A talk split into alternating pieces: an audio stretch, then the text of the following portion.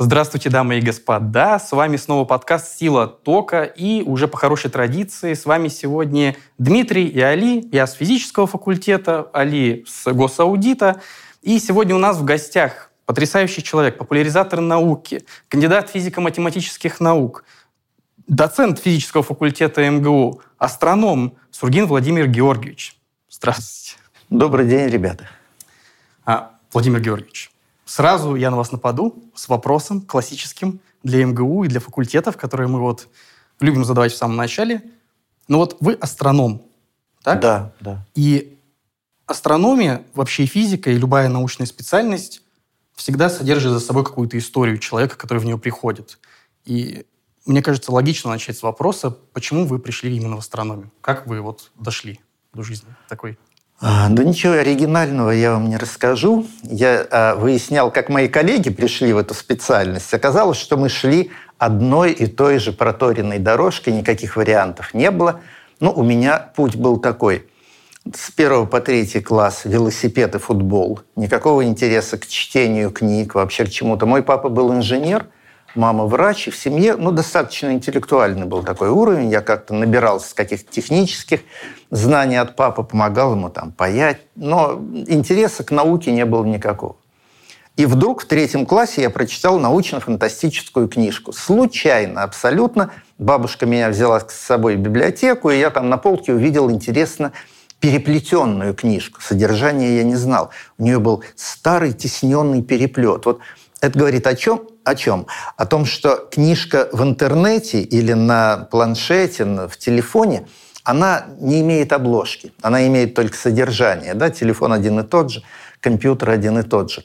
А обложка книги, тесненная обложка или цветная, или какая-то загадочная картинка на ней, в первую очередь могут при, э, притянуть взгляд, а потом и интерес к чтению.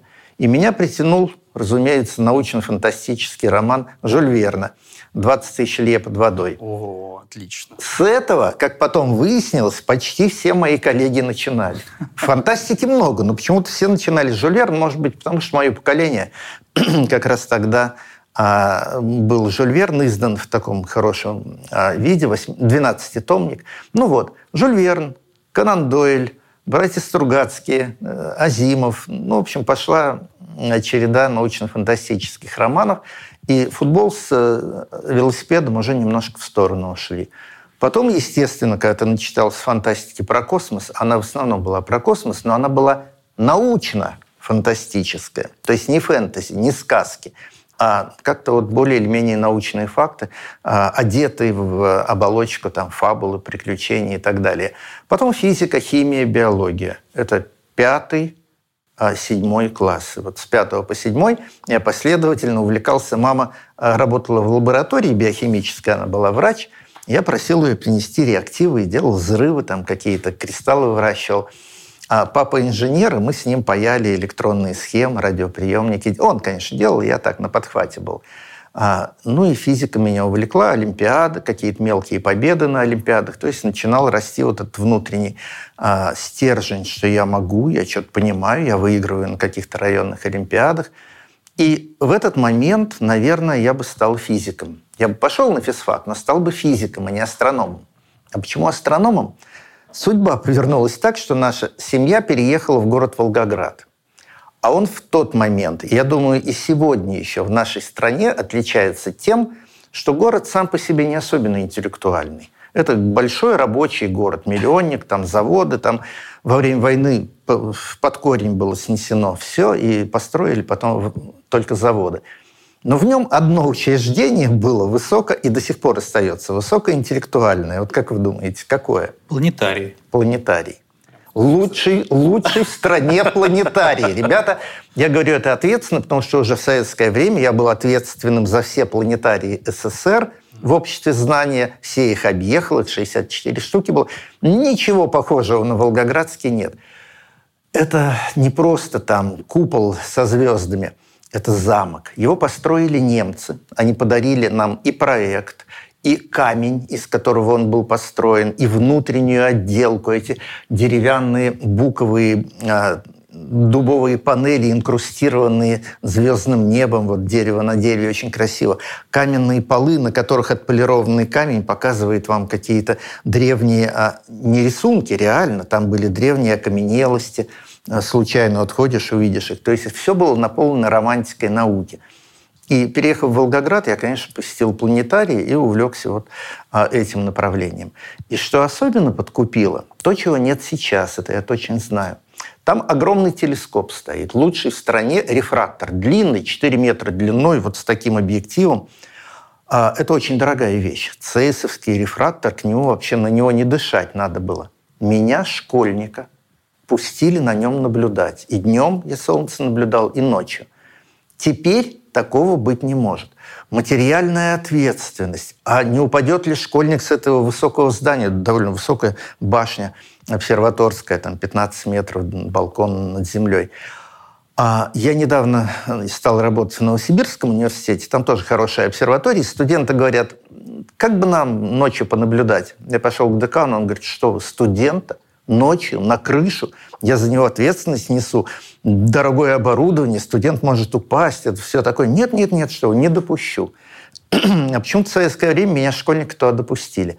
И вот представьте, один на один с этим гигантским телескопом, действительно фантастический, лучший а в стране по качеству изображения рефрактор, и ты ощущаешь себя уже не просто школьником рядовым, человеком, который один на один вот с наукой, со звездами. Ну, это все решило. Все. После этого я уже стал астрономом.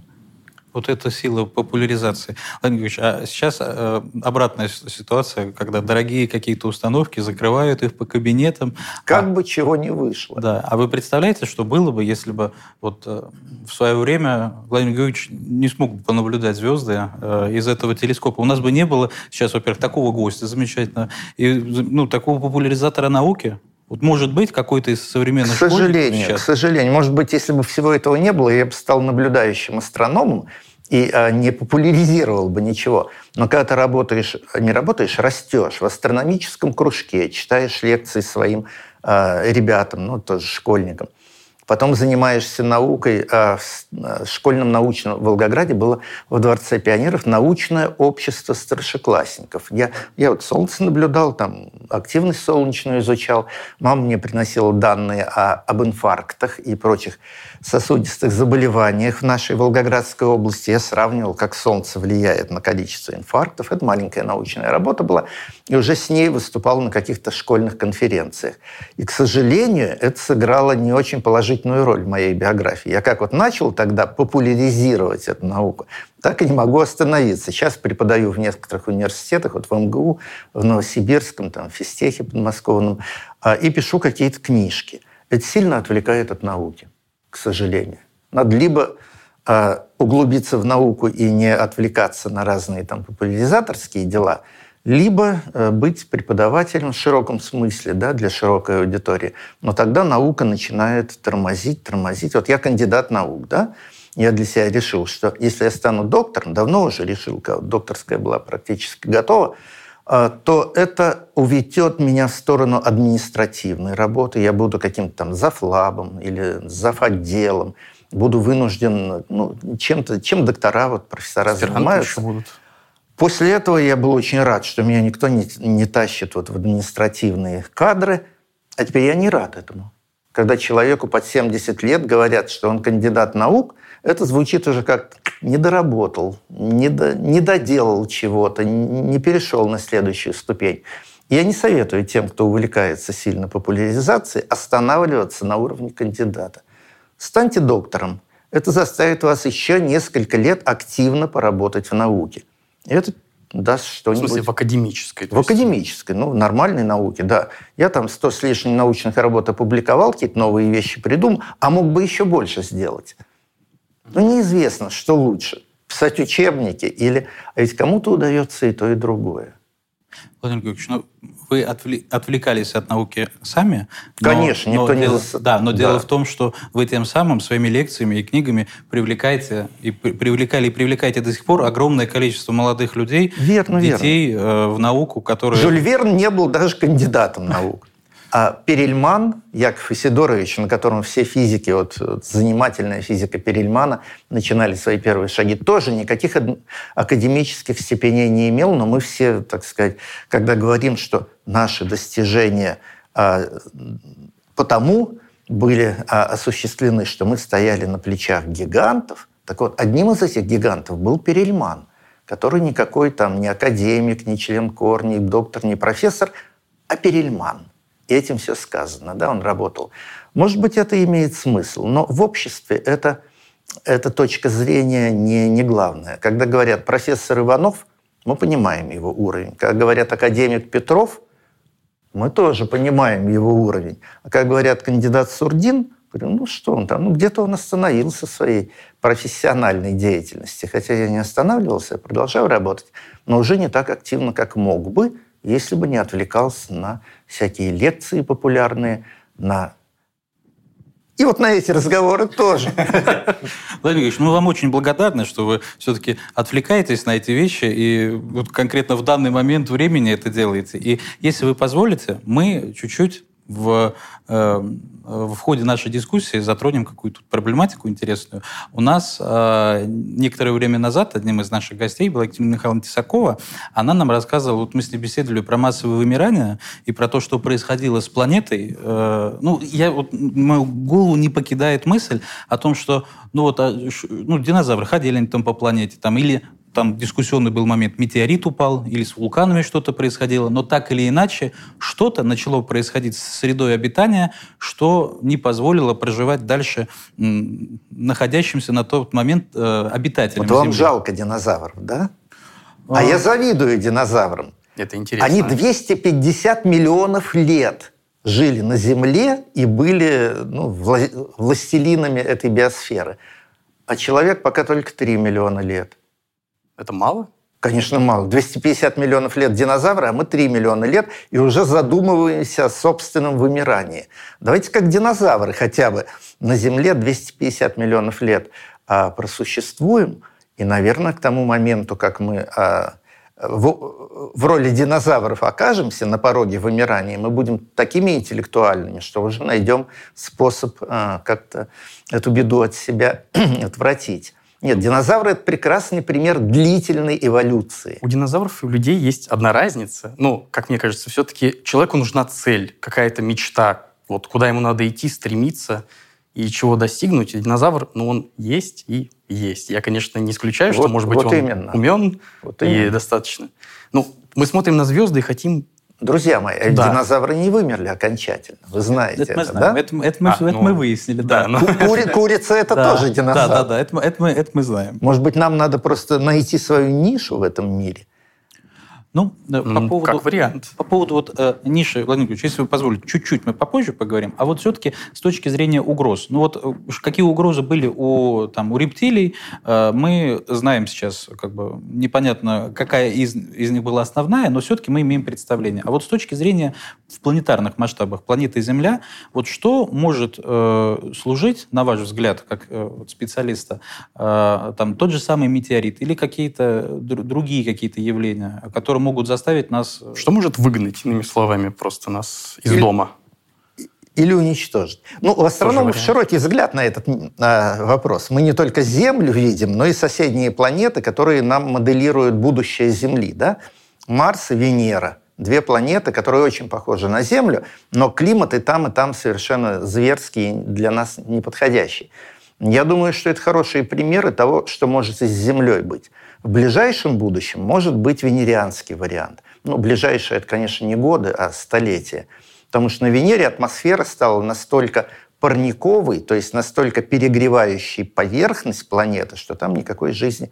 Хотя не надо забывать о том, что есть намеки на жизнь на Венере. Может быть, чуть позже я об этом расскажу. Но на поверхности Венеры, конечно, условия адские – и такие же условия могут стать на Земле, если мы градусов на 5-7 повысим, повысим среднюю температуру э, земного шара. Сегодня она где-то 14 с половиной градусов глобально по всей Земле, ночью и днем там, на полюсах и на экваторе, если усреднить.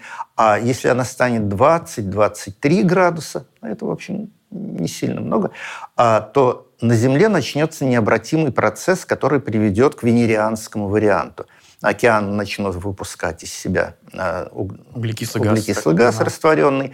Потом там еще на дне лежат всякие метаны у них в таком полузамороженном виде в океанах. Все это кинется в атмосферу, насытит ее парниковыми газами и начнется просто разгон. Это вариант, который Венера нам предлагает. Э, вариант э, Марса, он более долгосрочный. Марс потерял атмосферу, потерял вместе с ней гидросферу, то есть реки, озера, там все это высохло. А, но этот вариант тоже возможен, потому что нас от марсианского варианта спасает магнитное поле Земли.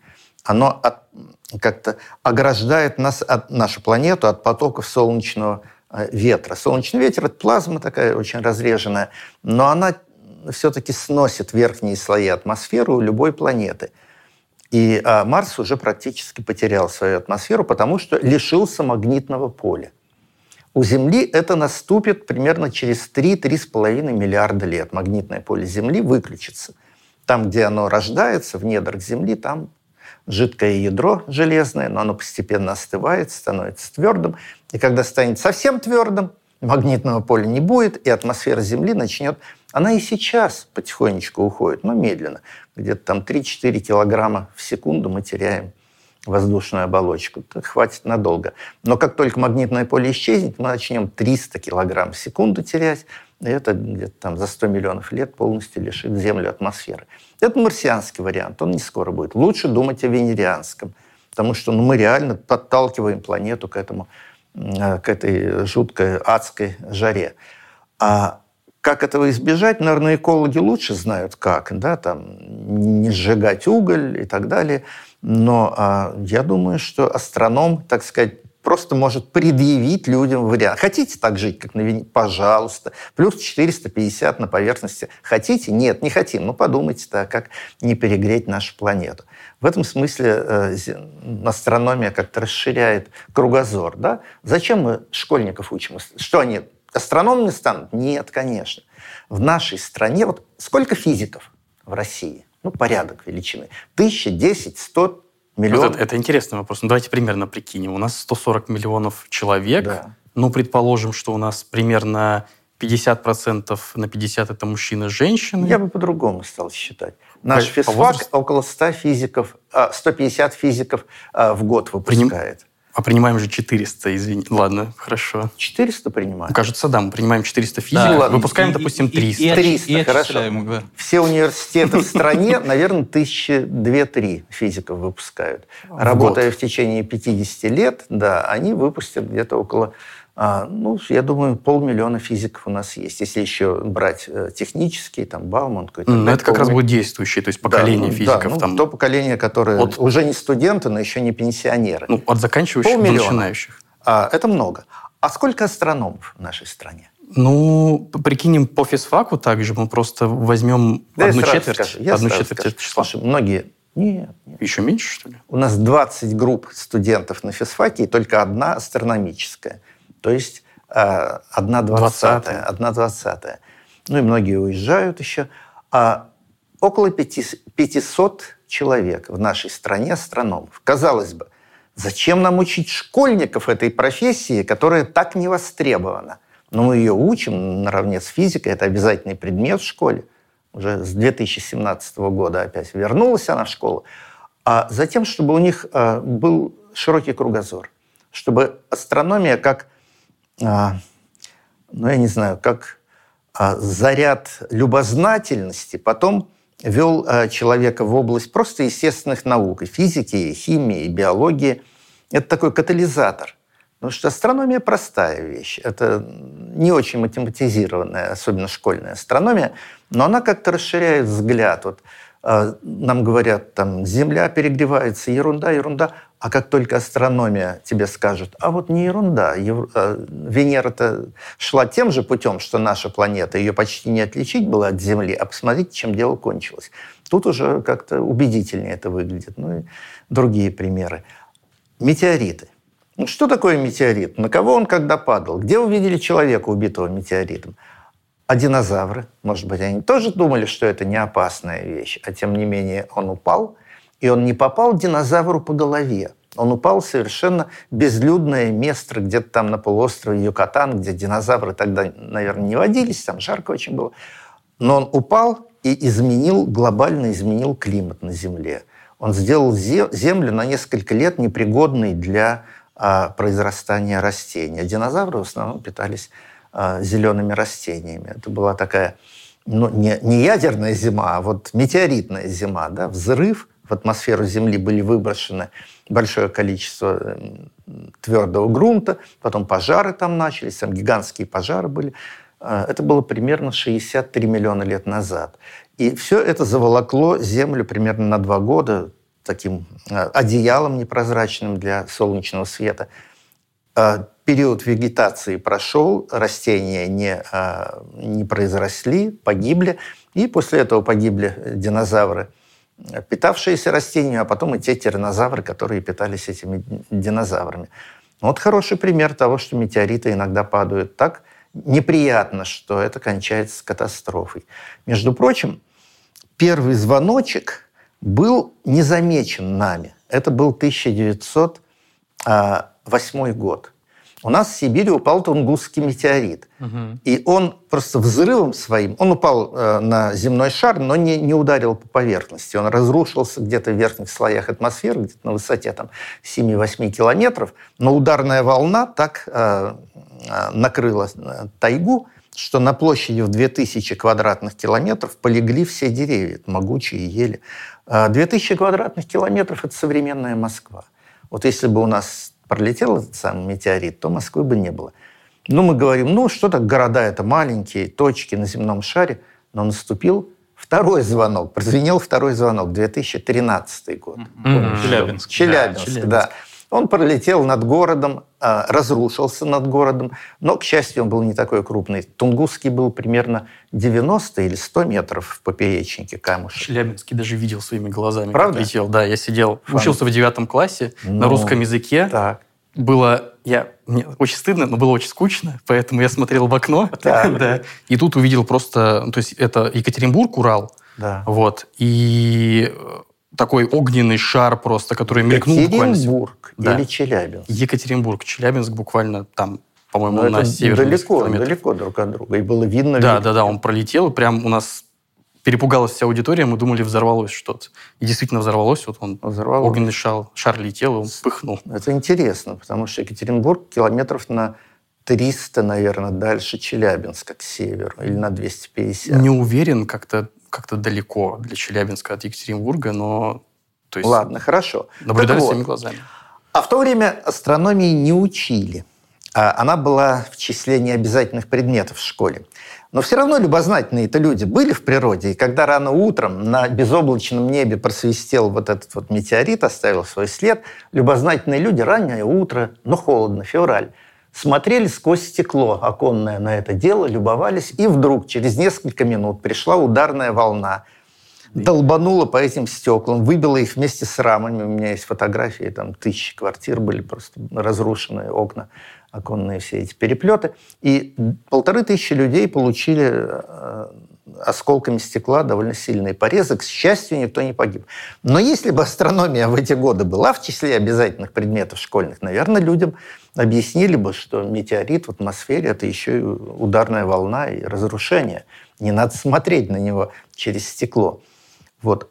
Одним словом, мы, конечно, не чтобы предупредить об опасности, а чтобы расширить кругозор у школьников, учим их астрономии. Смотрите на мир шире, чем он вот э, в пределах вашей квартиры или вашего города замыкается. Владимир Георгиевич, а да. вот вопрос э, такой практический, вот с учетом той ситуации, которую вы описали, у меня их даже два. Значит, первый вопрос – это а существует ли у нас сейчас какая-то, не знаю, может быть, система защиты Земли от метеоритов? Или... ПВО ты имеешь в виду? Ну, ну что-нибудь такое. Плани... ПВО существует, да. Ну, в, планет... в планетарных масштабах. То есть, э, как мы, готовы ли мы к удару А когда вы говорите «у нас», что вы имеете в виду? У, у нас планеты, в стране, у планеты, у планеты, у планеты, у планеты Земля, да. Здесь я не хотел бы делить. У планеты Земля практически уже создана такая структура. В 2013-м этот звоночек побудил НАСА, потребовать деньги у американского правительства на создание такой глобальной системы телескопов-роботов, которые бы сами, без участия человека, отслеживали все, что подлетает к, э, к Земле. Несколько таких телескопов было создано, но на эти деньги просто не хватило этих денег, чтобы создать глобальную систему. Дорого. Но а в других странах стали делать нечто подобное. И вот в нашей стране впервые в МГУ, в астрономическом институте имени Штерберга, где я работаю, часть МГУ, создана а, трудами буквально нескольких энтузиастов. Вот профессор Липунов, он у нас этим а, руководит, ну, еще несколько моих коллег, кстати, все мои однокашники. Почему так получилось, что это все мои однокашники, моя группа выпуска 76 года. А, создали систему телескопов и роботов, она называется «Мастер», это аббревиатура.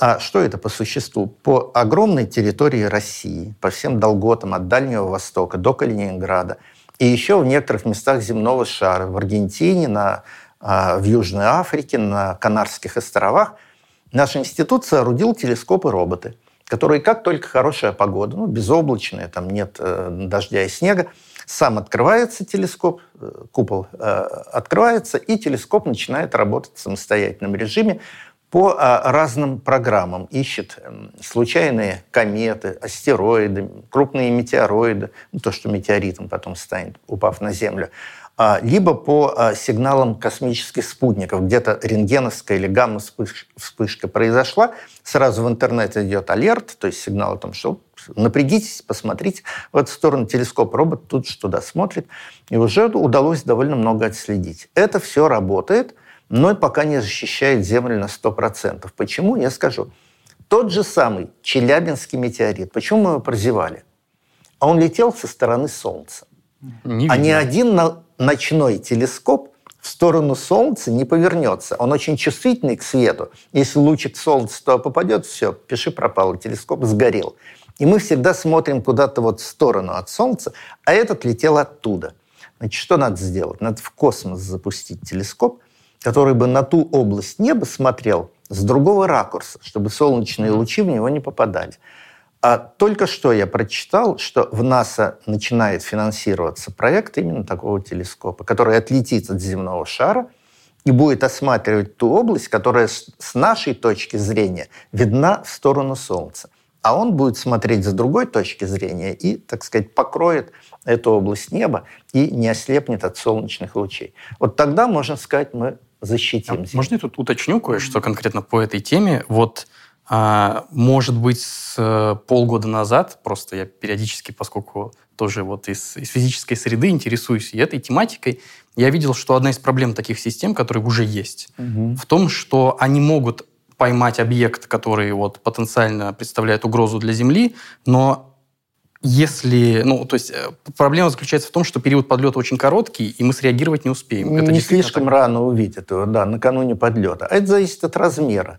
Ну, если сегодня, большой, понятно. сегодня все а, опасные тела размером более километра мы уже пересчитали. А. Можно сказать, что в ближайшие столетия никакого километрового размера камня на Землю не упадет. Тогда тут очень важно пояснить, что значит опасный. То есть, ну, сколько был Челябинский? Челябинский был примерно 17 а, метров. То есть, но он все равно понес э, определенный так называемый импакт, он возымел, то есть он ну, его в общем, произвел. жертв, жертв-то не было. Ну, он попал, потому что не в город. Да, но если бы упал в, город, в городе, ну, было бы несколько десятков э, тысяч человек То убито. С малыми объектами у нас да. прям проблемы. Десятки тысяч это, конечно, неприятно, но это ну как землетрясение, как цунами, в общем, даже не такого большого масштаба потери. Таких мы пока не можем. Угу. 20, 30, 50 метров только на подлете к Земле, буквально там за несколько часов до того. Ну, между прочим, несколько часов тоже не так мало. Если мы точно знаем, что через там, 8 часов вот сюда упадет метеорит, за это время можно покинуть область. Ну, отъехать на 100 километров. Ну, эвакуировать все. людей да, можно. И вы будете в безопасности. А объекты размером 100-200 метров мы можем ну, где-то за год-полтора до подлета к Земле уже заметить. Тоже маловато, чтобы отвести удар, но достаточно, чтобы убежать от потенциального места падения. Вот, Владимир Григорьевич, у меня как раз вопрос возник. Э, когда вы описывали, вы то, что, то, что вы описывали, вы э, описали скорее систему выявления угроз. Да. Вот, и вот вы только сейчас сказали отвести. То есть у меня был вопрос, э, а что а, вот мы выявили, мы понимаем, что, что с ним надо, делать. Да, на нас что-то да? летит. Вот э, вы сказали первый метод, да, уехать. Уехать, конечно. Вот, а потом вы еще сказали отвести. Отвести это что значит? Это... Ну, в принципе, можно чем-то на него нажать и изменить траекторию так, чтобы он мимо Земли mm. пролетел. Взорвать, например. А вот это не лучший способ. Дело в том, что взрыв, взрыв непрогнозируемо расколет этот э, камень на, на несколько осколков. десятков или сотен осколков. И обязательно, если вы а, знаете траекторию первоначального камня, то после взрыва у вас будет облако непрогнозируемых траекторий. Как шрапнель. Да, и какая шрапнель для того и придумана, чтобы накрыть случайным образом какого-нибудь солдата. И мы, мы не хотели бы так вот поступать как в кино это делается. Нет, лучше, конечно, не разрушать его, а нажав чем-то, изменить траекторию, сделать ее не пересекающейся с Землей. Таких методов много придумано, и ракеты, и все прочее. Но есть очень а, красивый метод, который, если нам удастся там, за 100-150 лет до удара э, выявить такой астероид, надо подлететь к нему и определенные области его поверхности посыпать золой, либо, если он черный, мелом – либо, если он белый, черный, золой какой-то, ну, там, раздробленным углем, либо, если он белый, а есть и те, и другие астероиды, если черный мелом, а если белый золой. То есть изменить его внешний вид. Угу. Казалось бы, зачем покрасили астероид? Да и что, он по-другому полетит? Да, он полетит по-другому. Потому что любое космическое а, тело испытывает давление солнечных лучей. И от того, как оно отражает эти солнечные лучи или поглощает их, черные тела поглощают, белые отражают, оно немножечко иначе движется. И вот это, оказывается, между прочим, этот эффект впервые, э, так сказать, прогнозировал, понял, э, и до сих пор его именем этот эффект называется, наш российский инженер Ярковский. Мало кто знает это имя. Я думаю, физики еще не знают – астрономы уже знают, хотя мы поздно узнали об этом. В конце XIX века, в начале XX был такой обычный инженер-путеец, ну, то есть железный, железными дорогами занимался. Правда, в конце а, своей биографии он стал главным инженером а, императорских железных дорог. То есть вот Санкт-Петербург-Москва, это главная линия это была в России, он ей как главный инженер управлял. Но он был внутри себя физик, а, а, как теоретик. Он, да, он был физик-теоретик, э, свободное от э, железнодорожных дел время. Вот это хобби. Он, хобби у него было такое, да. Тогда ученых мало было вообще, которые вот на зарплате жили, а много было любителей науки. Он а, новую теорию гравитации придумал, очень неправильно. Да, все эфиром увлекались, и он эфиром увлекался она ушла в прошлое, но он понял, что когда на какое-то космическое тело падает э, световое, ну, луч света солнечный и нагревает это тело, тело начинает охлаждаться. А как в космосе охлаждаются тела, нагретые Солнцем? А у них только один. Излучение? Только излучение. Больше никаких вариантов нет. Это излучение дает импульс отдачи самому телу. Оно превращает его Прям как бы такой. в очень слабый, да, но если долго давить, там 100 лет, 150 лет, то можно изменить траекторию. И вот от того, тело белое или черное, оно по-разному отражает или поглощает свет. Это эффект Ярковского. Про него вспомнили 100 лет, через 100 лет после того, как инженер Ярковский его придумал. Он был поляк по происхождению, он такой обрусевший поляк, русская семья уже. Вот, но фамилия а, польская. Хорошо образованный был. И вспомнили, когда убедились, что спутники, искусственные спутники Земли как-то не так летают. Как-то вот не по Ньютону, не по прогнозу научному. И вспомнили, что а, солнечное давление солнечных лучей, а еще отдача инфракрасного теплового излучения. Вспомнили про Ирковского. А мы про это дело так глубоко забыли, что вообще даже фамилию эту не знали. И когда я в западных работах, в английских и американских прочитал фамилию Ярковский, и эффект Ярковского, я подумал, ну, какой талантливый американский ученый. А потом в одной работе было написано «Русский инженер Ярков». Опа, думаю, наш? пошел в библиотеку нашего института. И там в глубинах у нас прекрасная библиотека астрономическая, лучшая в стране. Нашел книжки Ярковского, которые не брали почти сто лет. Он их написал, он в Москве жил, он их подарил нашему, ну, тогда императорскому университету московскому. Они легли в библиотеку, и там остались почти на столетие нетронутыми. Это я к чему говорю? Ребята, читайте старую литературу. В ней иногда глубокие мысли есть, глубоко забытые э, потомками. И эти мысли иногда играют вот в новой науке. Владимир да. смотрите, мы когда обсуждали, э, значит, факторы, которые могут повлиять на планету, я говорил, у меня два вопроса. Первый, это да. что, да, значит, а по поводу... Да, по поводу... Не-не-не, я, я все помню, э, я как раз ждал момента. Значит, угу. если упадет метеорит, мы как вот отразим, значит, по системе безопасности Земли, это был первый вопрос. А второй вопрос, допустим, гипотетическая ситуация, что мы не смогли отразить удар, и, ну, не дай бог, гипотетический сюжет, и метеорит упал. Вот есть ли какой-то план выживания у планеты на случай вот этой э, песчаной э, бури? Я не знаю, там внутрь, э, как бы под, угу, под, под землю угу, уйти, закопаться, угу. под воду. В общем, есть ли что-то, что э, может спасти э, человечество в случае такой э, беды? Ну, беда, конечно, будет, и многие не перенесут ее, потому что мы как-то не защищены. Но есть вещи, которые, наверное, надо э, предусмотрительно защитить от таких неприятностей. И на мой взгляд, не только на мой взгляд, все это понимают, это информация. Вот э, смотрите, проходит эпоха за эпохой. Одна часть человечества погибает, на смену приходит другая, третья. Пирамида Хеопса когда-нибудь разрушится. А что остается от нашей цивилизации самым э, важным, самым э, долгоживущим? Только информация только информация. В нас, живых существах, она в виде ДНК передается потомкам.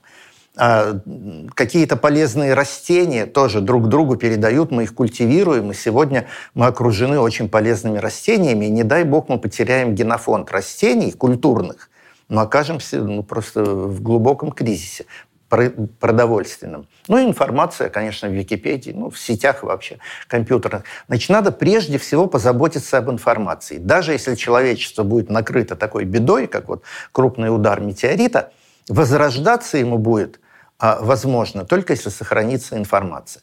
Это понимают прежде всего аграрии и биологи. И они уже кое-что придумали. На Шпицбергене, mm, хранилище в старых шахтах, да, там, в замечательных условиях, там температура стандартная и все такое, далеко от всяких атомных станций, которые могли повредить. В общем, там на Шпицбергене уже, наверное, лет 15, как создается хранилище, э, как это, зерен, ну вот то, что сеется, как это называется? Ну, я я, семена. Семена, семена, да, семена. семенной фонд. Вот. Да. Все мы не биологи, да? Семенной фонд – от всех полез и бесполезных, которые когда-нибудь могут стать полезными. В общем, от всех растений земного шара, но прежде всего, конечно, полезных, таких культурных, а там семенной фонд выживет, даже если атомная бомба там, на Шпицберге не упадет. А в этом смысле вот кое-что делается. Наверное, следующим шагом был бы создать такое же хранилище, но не только для семян, а для электронной информации тоже, и для биологической, вот секвенированный геном там, человека, других животных тоже, он же записан в электронном виде, на Луне. Mm. Она недалеко от нас, но если разразится катастрофа на Земле, Луна уж точно этого не почувствует. И те, кто переживут эту катастрофу, потом на Луне могут найти массу полезного – Википедию, все наши ютубовские фильмы и так далее. Ну, Ой, может, если бог кто-нибудь найдет. Ничего страшного. Что-нибудь полезное. Не надо, дум... не надо отбирать эту информацию. Мы уже в состоянии ее сжать и послать на Луну. А, но с семенами сложнее, но тоже ну, несколько сотен тонн мы можем на Луну закинуть уже и сегодня. Вот это было бы важно. Вот это первый шаг. Зачем мы летаем на Луну? Просто чтобы погулять флаг воткнуть? Нет. Это маленькая спасательная лодка для нас. И ее надо именно в этих целях использовать. Ну, Владимир Григорьевич, ну пока все, что вы перечислили, это такое сложно составное, но все-таки завещание. Завещание. Вот. Да. А, ну, то есть мы исходим из того, что вот это не, ну, несколько лет, значит, эта буря вокруг Земли, э, все растения вымерли, она э, все-таки не предусматривает, что кто-то сможет выжить, э, там, зарывшись куда-то. Да нет, наверное, сможет. Ну, посмотрите, сегодня есть убежища, а, атомные убежища, и индивидуальные, особенно американцы любят это делать, да, там, у себя на огороде. А, и а, такие большие, как метро, например. И недавно а, с популярными лекциями я был в Сибири, в Якутске. И нас, мы несколько человек туда приехали, повели на экскурсию в глубины, в пещеры, которые в вечной мерзлоте вырыты. Mm. И там стратегический запас провизии для всей нашей страны на 3-4 года. Ну, война, она вот заставила думать об этом. Братцы, это города подземные, где курсируют электровозы, и там аж в этих шахтах такие углубления, где сложены тысячи тонн мяса, консервов, замороженной воды, замороженного молока. Это же вечная мерзлота, это бесплатный холодильник размером там с гигантскую гору. Вот это все существует. И люди, конечно, этим воспользуются, если ну, так вот, такая беда наступит. Это есть. Кто-то этим воспользуется, кто-то выживет. Ну, значит, цивилизация продолжит развиваться. Ну, тут кроме того, что мы можем пытаться выжить, ну вот хорошо Али сказал про завещание – ну и в целом человек, он же еще отправляет в космос различную информацию о себе просто для того, чтобы проверить, кто-нибудь ответит на нее или нет. Кто-нибудь там. Ну, то есть когда-то да. музыку, я помню, транслировали, э, вот радиоволны сигнала. Там где-то, может быть, очень-очень далеко от нас сейчас находятся старые там передачи 80-х какие-нибудь. Мы их уже не звучат. догоним, они со скоростью света уходят. Ну, там, может нас, быть, да. услышат. И, и мы отправляем там записи о себе, эти же самые фильмы с Ютуба. Помните позор, но... фильм, а, а, сейчас, «Контакт»? Вы не видели «Контакт»? А Карл Саган, американский астроном, написал роман «Контакт», а потом сделали научно-фантастический фильм. И с чего начался контакт с неземной цивилизацией? Мы от них получили запись наших первых телевизионных э, передач, которые там в 1936 году послали, ну, мы их не посылали, они просто ушли в космос, да, телевидение родилось, там, по-моему, Олимпийские игры в Германии были, тогда вот фашизм пришел к власти, и к нам пришли эти самые передачи, которые кто-то э, там у Веги э, перехватил, и потом обратно транслировал, чтобы показать, что мы ваши сигналы понимаем, давайте общаться. Так что мы можем когда-нибудь увидеть наши э, дурацкие телепередачи, так сказать, отраженные какой-то цивилизацией позор межгалактических масштабов. Точно. Но точно. вообще какова вероятность? Вот НАСА регулярно рапортует, что мы нашли экзопланету, прям Земля номер два, хоть сейчас лети, заселяй. Ситуация такая, да. Я вчера как раз ходил в этот самый каталог экзопланет. На вчерашний день астрономы надежно обнаружили существование 4776 планет в других планетных системах, у других звезд. Ну, почти 5000 планет. Если поделить это на период наших открытий, получается, что каждый сут, каждые сутки в среднем мы открываем по одной новой планете. Уже вот в течение... Где-нибудь. Где-нибудь там, вдали, да, конечно, это не наши, до них далеко. Кстати, не так уж и далеко. В каких мы, масштабах? Сколько световых Мы лет? открыли планеты у ближайших звезд. А Альфа, Альфа Кентавра, там двойная звезда, там планетная система есть. И еще чуть более близкая к нам, самая близкая звезда Проксима. Она потому и называется так, Проксима, что ближайшая. И у нее есть планета земного типа, и она находится в а, зоне возможной жизни. То есть на таком расстоянии от своей звезды, где звезда нагревает поверхность этой планеты до нашей любимой температуры, от 0 до 100 по Цельсию, то есть жидкая вода может быть. Так что экзопланет много, и они, некоторые из них похожи на Землю. Похожи. Где-то закон больших чисел сыграет, и будет жизнь. И наверняка, да. Ну, трудно сомневаться, а почему нет? То есть, ну, по факту мы вот именно мы не какие-то особые. мы ждем. Мы да, ждем, мы, когда мы когда-то произойдет. Ну, мы не просто с, с, сидим, сложа руки. Мы, во-первых, прослушиваем космос, в смысле радиопослания. Все-таки радио – самый надежный метод. Вот у каждого из нас сегодня в кармане Али, у вас в кармане лежит что-нибудь? Я выложил, И я предусмотрительно выложил, да. Ну, выйдя отсюда, мы положим У нас радиопередатчик в карман. микрофоны, Со- собственно. Ну, микрофон недалеко работает. Нет, сотовый телефон – это радиосвязь. Мгм. За копейки мы можем поговорить со своим там визави в Америке, в Новой Зеландии, где угодно, да? То есть радиосвязь очень дешевый метод связи, передачи информации. И мы ждем, что и на межзвездных расстояниях он тоже как дешевый, как самый доступный метод будет работать.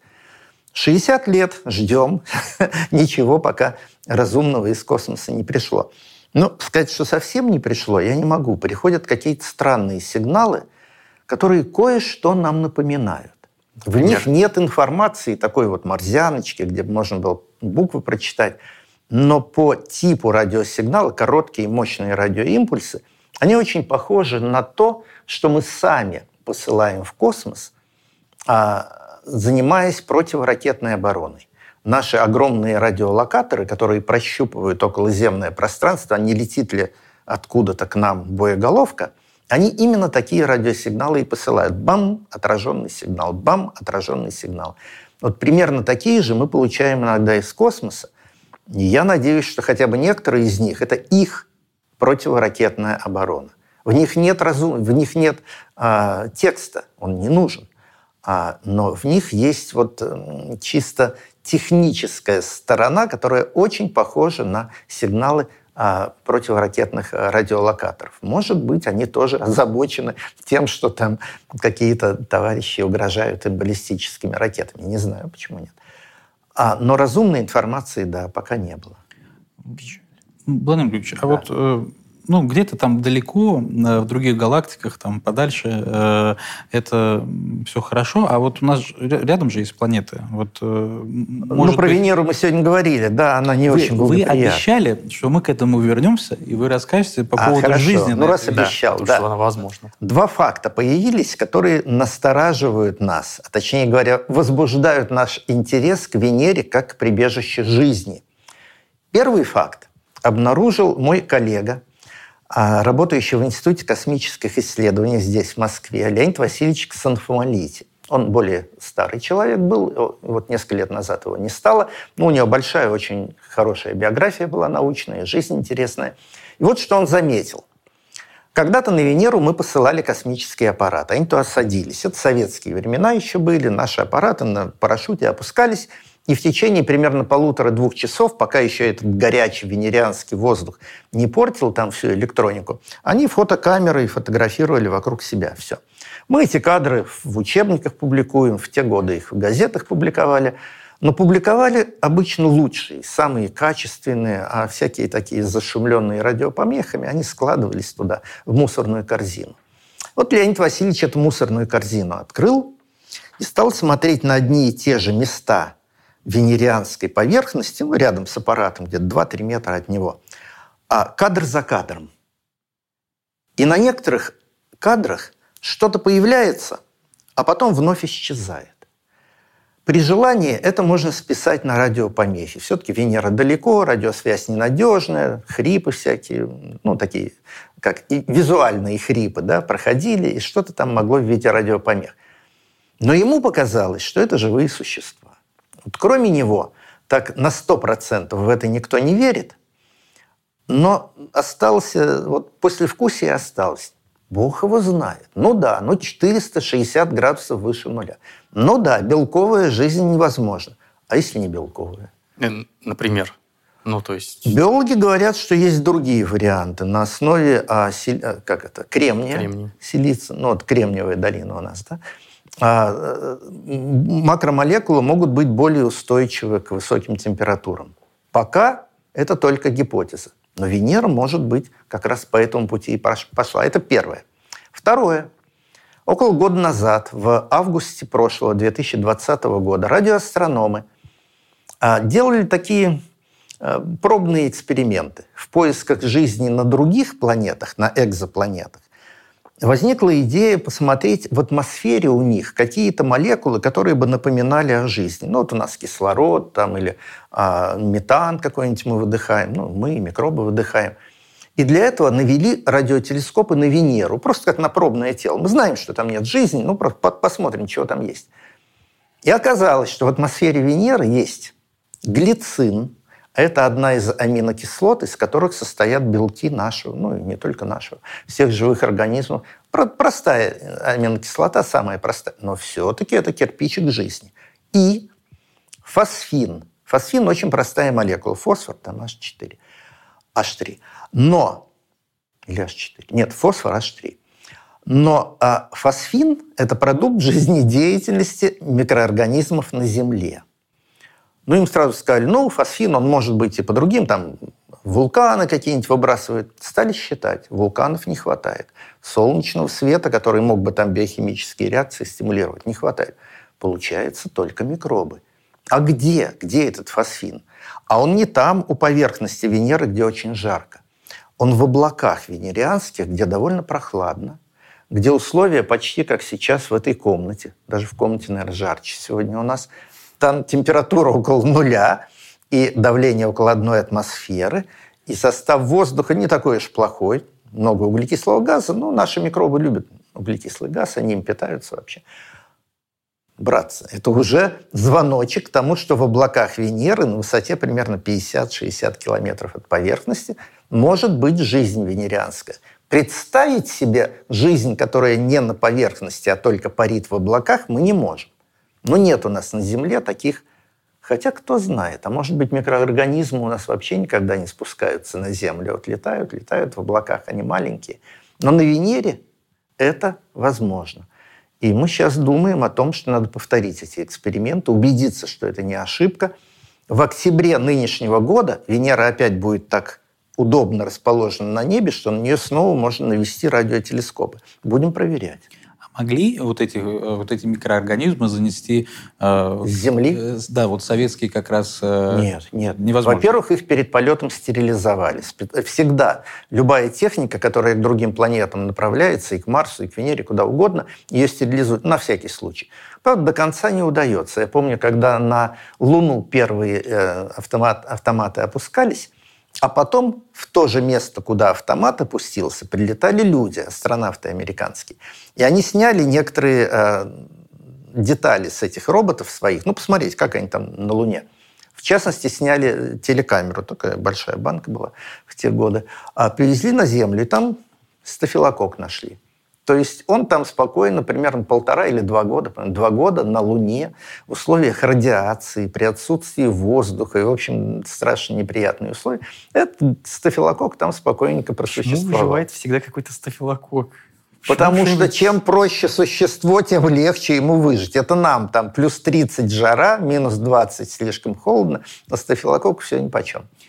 Можно вопрос, Владимир Григорьевич? Да. Смотрите, вот сейчас э, будет такой фантастический сюжет, но мы же э, вот часто говорим антропогенный фактор влияния на планету. В целом, ну, на данный момент, очевидно, мы можем планету, там, Земля, уничтожить спокойно. Есть такие э, технологии. Ну, то есть влиять кардинальным образом на то, что происходит на планете, мы можем. А чисто теоретически можем там на ту же Венеру, я не знаю, ну, сейчас я буду какие-нибудь глупости говорить, допустим, я не знаю, забросать ее там азотом или... Терраформировать хочешь? Да, ну, то есть терраформирование, да, приспособить планету для жизни человека, да.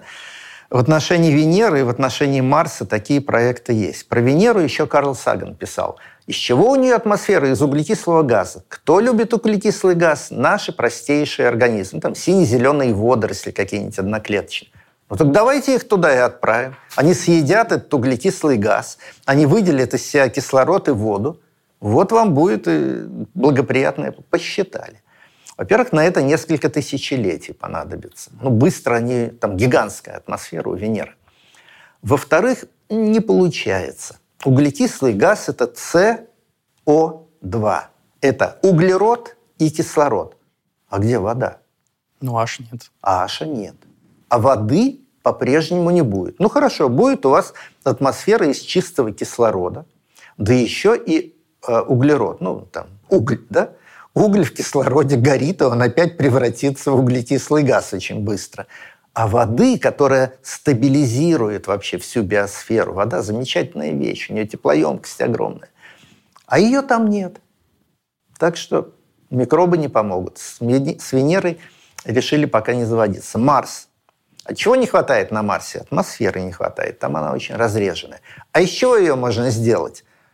Полярные шапки есть на Марсе. Если мы испарим поля... А там много льда, действительно. На севере и на юге Марса здоровенные полярные шапки. Как Антарктида и... А, как наша Антарктида. Три ага. километра толщиной слой льда. Просто Антарктида. Ну, поменьше немножко, но толстая. А, это хорошая мысль. Если мы испарим полярные шапки на Марсе, то атмосфера насытится парами воды, она станет более а, а, такая теплозащищающая, ну, как-то выравнивающая климат, а, будет а, вот этот эффект, гринхаус-эффект, а, работать. И на Марсе станет теплее. Сегодня там минус 60, ну, в общем, можно жить, но холодновато. Якутия, нормально. Якутия, да. Но в Якутии бывает иногда... На Марсе тоже бывает иногда тепло. Летом на Марсе, на экваторе марсианском, плюс 10, плюс, плюс 15 бывает, но недолго. Солнышко зайдет, сразу минус 40. Вот. Ужасно. На Марс. Ужасно. А если испарим полярные шапки, будет, конечно, намного лучше. И вот это более или менее такой на далекое будущее, но все-таки вариант, вариант терраформирования Марса он вполне серьезно рассматривается.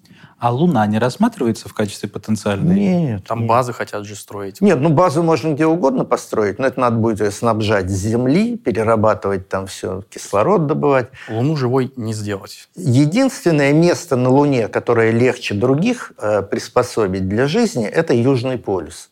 Там, как на любом Южном полюсе, есть лед. На Луне есть лед. Мы его не видим в телескоп, потому что он лежит в глубоких кратерах. Солнышко не поднимается высоко на полюсах, оно так по горизонту ходит. Если метеоритный кратер глубокий, туда солнечные лучи никогда не попадают, там вечная ночь. И именно там скопился лед. Он есть, мы его там нашли. Его не очень много, ну как, ну тысячи тонн все-таки там есть, даже сотни тысяч тонн. И а, это самое а, благоприятное место для строительства базы. Если там базу построить, лед есть, из него можно воду добывать, расщеплять воду на водород и кислород – это топливо хорошее для, ну, для чего угодно, для электромобилей даже, для ракет. Так что сейчас на Южный полюс Луны направлены все интересы всех космических стран. Американцы, китайцы уже реально делают аппараты для полета на Южный полюс Луны. Луны. И наш Роскосмос так обещает тоже нечто подобное сделать. Но это примерно 26-29 год. Угу. Но не так далеко уже, вот накануне. Я предлагаю немножко повернуть наш взгляд. То есть мы сейчас условно смотрим наверх, а, в небеса и на космические объекты, а посмотреть на, на Землю, собственно говоря, и спросить, а что мы можем приспособить для нас, для жизни, или что мы не знаем, куда следует посмотреть на Земле, или, может быть, внутри Земли. То есть мы постоянно как-то смотрим э, наверх и пытаемся там что-то термоформировать, подустроить под жизнь, а что-то у нас ну, есть? Ну, вряд ли это вопрос для астронома, правда? Я думаю, есть люди, географы, геологи, биологи, которые лучше представляют себе, как а, об, обустроить Землю, облагородить те места, где людям, в общем, не очень хочется жить, а можно было бы, наверное, устроить там а, более благоприятные а, условия. Не знаю, для астронома это, конечно, не профессиональный вопрос. Я тут просто ну, фантазирую. Просто вот у планеты вот у планеты, да, то, что мы называем планетой для жизни, э, какой-то экзопланетой, да, просто вот особенность Земли как планеты, она в чем? То есть, чтобы было понятно. Ну, кроме атмосферы, в которой есть кислород. Э, сила тяжести. Есть... Очень благоприятная сила тяжести. На Марсе она всего лишь два с половиной раза меньше, чем на Земле. Ну, есть, Казалось условно... бы, ерунда. Ходи, тебе легко будет, да? И атмосфере легко. Вот она и улетела. Марс не удержал свою атмосферу. Чуть большая сила тяжести, там, в два с половиной раза больше, это Уран и Нептун. Какая у них атмосфера? А такая, что вы, нырнув, там и останетесь. Вы никогда не достигнете твердой поверхности, потому что он и Уран, и Нептун такую атмосферу удержали, не отпустили от себя даже водород и гелий, которые, в общем-то, нам не сильно нужны, только мешают жить. А у нас тютелька в тютельку такая сила тяжести, что она сохранила кислородно ну, в основном кислородно-азотную да, атмосферу. Азот нам ну, тоже полезная вещь, по, по крайней мере, не вредная. Э, кислород вообще очень нужная. И водорода нет, а, и атмосфера такая достаточно разреженная, особенно для астрономов это полезно, мы сквозь нее чего-то видим в космосе. Вот попробуйте найти планету, где так, именно такая сила тяжести. Именно такая температура. Вода не замерзает, вода не испаряется, а жиденькая в океанах плещется. Очень узкий диапазон температур. Что еще? Магнитное поле. Далеко не у каждой планеты. Венера – копия Земли, размер, масса, все, расстояние до Солнца почти то же самое. Нет магнитного поля. А почему? Что у Венеры не так? Ну, что-то с ядром, видимо. А, пожалуй, ядро у нее не сильно отличается от земного. У нас ядро железное, и в нем есть слой жидкого железа. А жидкое железо – это проводник электричества, и в нем ну, генерируется ну, магнитное двигается поле. магнитное поле. И у Венеры есть ядро, и оно железное, и оно наверняка имеет толстый слой жидкого железа. Но чего-то не хватает для генерации магнитного поля. Физики этого не знают. А астрономы знают. Венера не вращается. Практически у нее нет собственного вот этого суточного осевого врача. Очень медленная, там, в 250 раз медленнее, чем у Земли. То есть относительно вот этих вот зарядов внутри она как бы А для магнитного поля, для генерации нужен не просто проводник электричества в виде жидкого железа, а нужно а еще и вращение. Да, нужно. да, начинаются кориолисовые силы, которые э, меняют движение этих проводников, и там динамоэффект. То, что у нас вот в генераторах электричества возникает, там, это динамоэффект, который нам дает вот это электричество, тоже и в ядре любой планеты. Значит, нужно, чтобы планета еще и вращалась, как полагается, вот примерно как Земля, и имела жидкое железное ядро, как Земля. То есть столько сошлось на нашей планете, что найти точную копию где-нибудь, наверное, будет трудно. Среди тех четырех, ну, почти уже пяти тысяч экзопланет, которые мы более или менее исследовали. Но я бы сказал, не больше дюжины есть тех, которые похожи на Землю. Похожи, но не копии. Владимир Георгиевич, вот, э, так сказать, в завершение нашей дискуссии, чтобы она потихонечку переходила в какую-то такую вот заключительную фазу, э, хотелось бы, знаете, что спросить? Вот э, мы начали с того, что вас в профессию привела очень интересная книга. Да. Вот, собственно, я уверен, что вы еще огромное количество фильмов посмотрели. Вот можно, э, не знаю, какую-нибудь рекомендацию для нас и для наших э, слушателей и зрителей, вот что э, вам очень самому нравится из фильмов, а что вот из художественных произведений на эту тему или, может быть, на какие-то смежные из того, что вот вы сами видели? В период моей школьной юности большого количества научно популярных даже фильмов и научно-фантастических еще не было. Поэтому не они были, не они дали мне толчок, а все-таки книжки. А потом уже в последние годы, конечно, сейчас есть выбор большой. Фэнтези я не люблю. Ну, сказки уже не для меня, я человек взрослый. А научно-фантастические фильмы, я упоминал сегодня «Контакт». Угу. Он чем хорош? Его а, сам сюжет написал астроном действующий. И фильм снят очень так близко к реальности. Хотя он фантастический, да, там внеземные цивилизации, в конце концов, есть, но он показывает работу ученого. Это американский фильм, американские ученые, но сейчас почти все в таких условиях.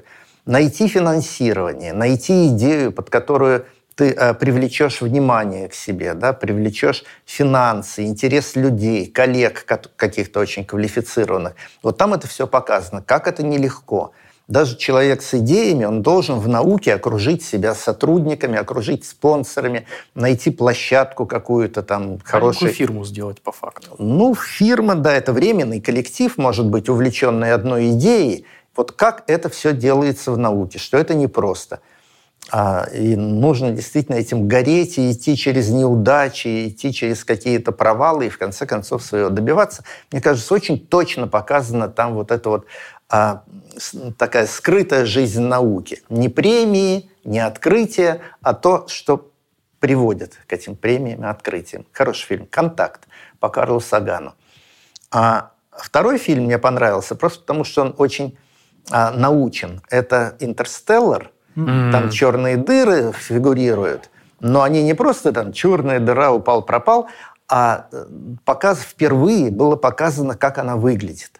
Это очень нелегко было сделать, потому что а, расчеты проводились в рамках общей теории относительности. Она очень сложная, тензорные уравнения, их много. И реально рассчитать внешний вид черной дыры, на которую падает вещество, там аккреция происходит. Ни у кого раньше, у ученых не было такой задачи. Но делая фильм, пришлось эту задачу решить, чтобы зрителям это показать реально. И Кип Торн, известный американский ученый, теперь он Нобелевский лауреат, он со своей командой молодых ребят, мат-физиков, а, рассчитал впервые внешний вид черной дыры, чтобы вот, по-моему, Нолан да, делал этот фильм, чтобы демонстрировать, как оно на самом деле есть. И только это в кино вышло, и ученые реально сфотографировали, ну, радиоизображение черной дыры получили с соседней галактики, и оно оказалось точно таким же. Это красиво. То есть фантастический фильм доказал, что он научно фантастический, что вот как Жюль Вер написал подводные лодки, которых не было еще в ту пору, а сегодня мы смотрим, а ведь похоже, правда такие подводные лодки, как Наутилус. Кстати, первая атомная подводная лодка называлась Наутилус. Инженеры тоже читали Жюль Верна. А вот это красиво. Эти два фильма я люблю. А еще я хочу напомнить людям, что в начале 60-х, когда а, научно-фантастические фильмы были довольно условные такие, очень какие-то не, не художественные. Впервые появился по-настоящему художественный фильм «Планета бурь». Его снял замечательный наш тогда советский режиссер, и, кстати, автор книжек, а, Павел Клушанцев – Запомните это имя. Павел Клушанцев. А фильм «Планета бурь». В начале 60-х никто так хорошо не делал этого, настолько хорошо, что в Голливуде это стало стандартом. Вот в 60-е годы люди, которые хотели снять фантастику научную, тогда уже крупные режиссеры в Голливуде появлялись, они отталкивались от фильма Клушанцева, по-моему, 1963 кажется, года. Тогда снять невесомость не было ни компьютерной графики, ни компьютеров вообще еще доступных для кинопроизводства.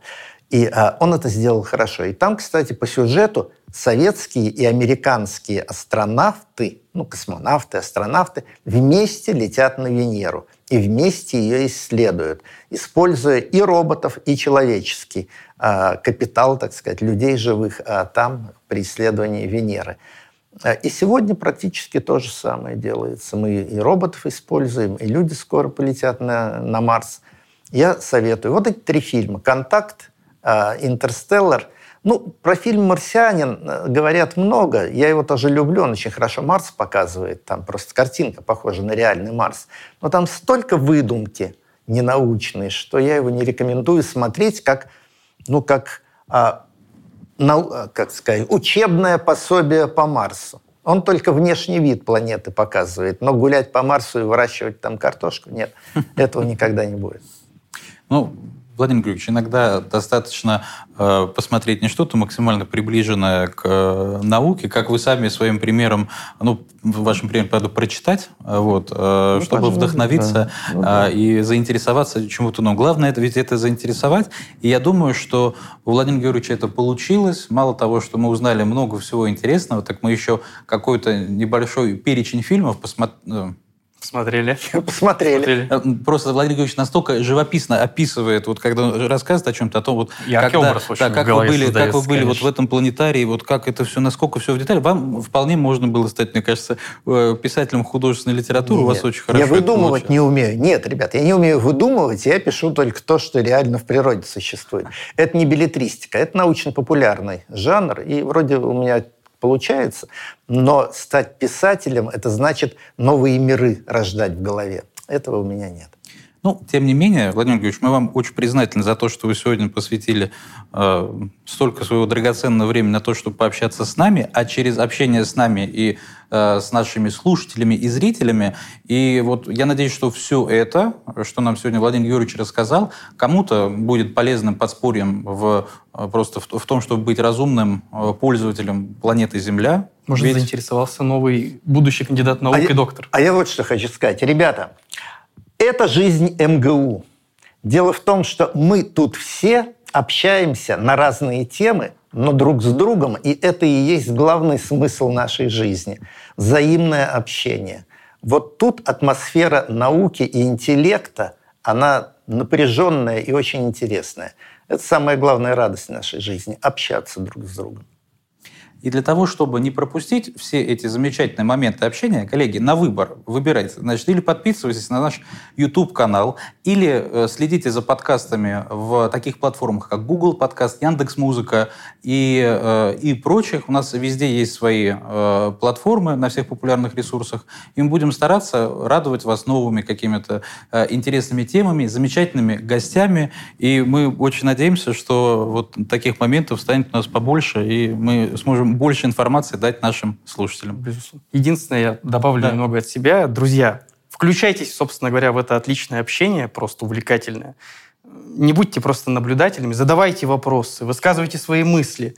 В конце концов, мы, ну, э, признаемся честно, мы читаем все, что вы пишете, абсолютно, и с удовольствием так или иначе э, как на какой-то интересный вопрос мы его учтем, ответим при будущих беседах.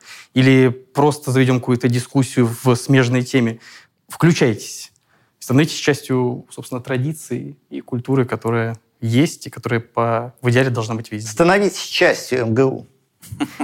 Идеально. Собственно, я присоединяюсь к каждому из высказываний моих э, коллег э, по нашей сегодняшней беседе. Вот, собственно, Владимир Георгиевич, вам остается только сказать э, большое спасибо Огромное за то, спасибо. что да, вы сегодня к нам пришли, и нам было просто очень приятно. И, и мне честь. было очень интересно. Спасибо, ребят. Спасибо большое. Спасибо.